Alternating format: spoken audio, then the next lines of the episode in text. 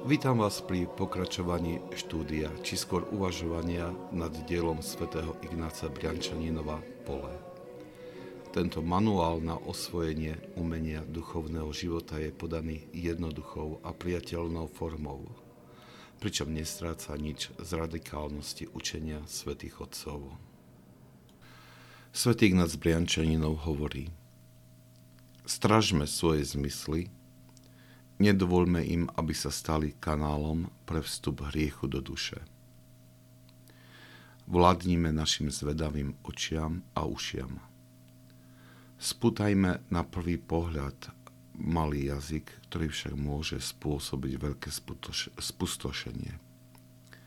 Pokorme nerozumné túžby tela striedmosťou, pozornosťou, asketickými námahami, častým pripomínaním smrti a sústredenou a neprestajnou modlitbou. Potešenie tela je tak krátkodobé. Aký odporný je ich nevyhnutný koniec. Naopak telo, ktoré je obrnené zdržanlivosťou a strážením zmyslov, očistené slzami pokánia a posvetené často modlitbou, tajomne sa premenia na chrám Svätého Ducha, voči ktorému sú všetky útoky nepriateľa neúčinné.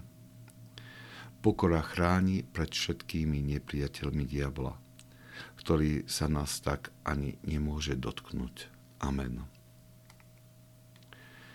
Záver kapitoly o nástrahách princa tohto sveta svätý Ignác Brjančaninov venuje pripomenutiu jednej zo základných podmienok pre duchovný rast, stráženie zmyslov, prevzatie kontroly nad nimi. Nielenže nedáva živnú pôdu pre rôzne nezredené túžby, ale hlavne zatvára kanály, skrze ktoré vchádza hriech do duše.